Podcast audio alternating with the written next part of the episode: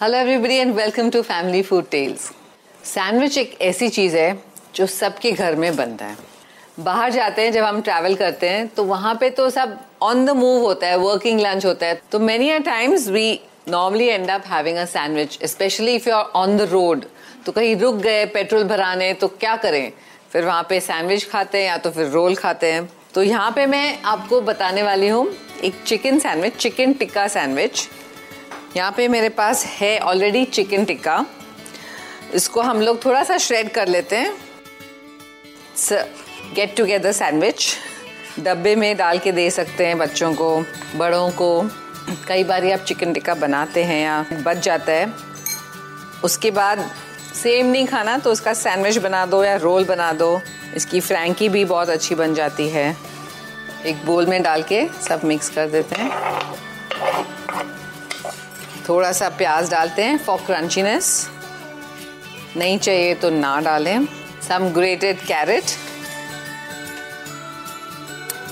lil bit of tandoori mayo यहाँ पे मैंने तंदूरी मेयो लिया है। इसको अच्छे से मिक्स कर लेते हैं ताकि वो ड्राई ना हो। आपके पास मेयोनीज नहीं है तो केचप भी डाल सकते हैं। हमारे घर में रचिता को और मुझे ब्रेड बहुत पसंद है। आ जाए सामने तो बस रेजिस्ट करना मुश्किल हो जाता है You're listening to a Sojcast original. original. After this, browse our lineup on the Sojcast app. Maybe another Soj will capture your imagination there. Now let's get back to this Sojcast. Okay okay, थोड़ा सा धनिया भी है मेरे पास तो थोड़ा सा धनिया भी डाल सकते हैं चीज़ डालना है तो चीज़ भी डाल सकते हैं हरी मिर्च डालनी है तो थोड़ी सी तीखी करनी हो तो थोड़ी सी हरी मिर्च भी डाल दें यहाँ पे मेरे पास ब्राउन ब्रेड भी है और वाइट ब्रेड भी है। थोड़ा सा बटर बटर नहीं डालना तो ना डालें। और थोड़ा सा ये मिक्सचर इसको अच्छे से स्प्रेड कर लेते हैं।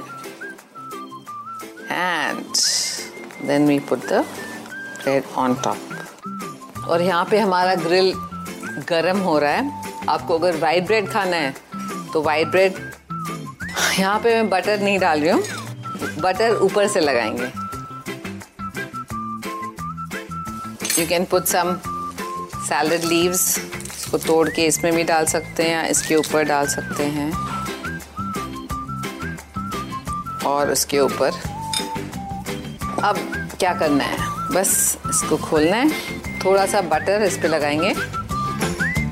बटर या ऑयल या घी ऊपर से भी लगा देना, थोड़ा सा, ज़्यादा नहीं। So that you get some nice grill marks chicken sandwich just for you जब तक ये ग्रिल हो रहा है, हम इसमें भी एक सैंडविच या रोल बना लेते हैं। इसमें थोड़ा सा बटर लगा लेते हैं ताकि वो मॉइस्ट रहे। अब इसमें क्या करना है?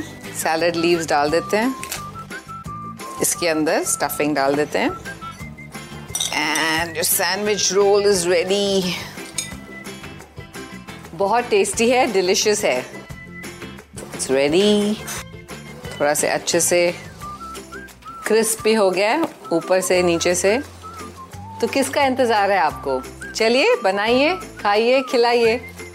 बाय फॉर नाउ आशा करते हैं कि आपको ये सोच कास्ट बहुत पसंद आया। अगर कुछ कहना है इसके बारे में तो लिखकर बताइए हमें अपने फेसबुक और इंस्टाग्राम पेज पर सोच कास्ट ढूंढिए। अगर आपको अपनी सोच दुनिया को सुनानी हो तो सोच कास्ट करो। सोच कास्ट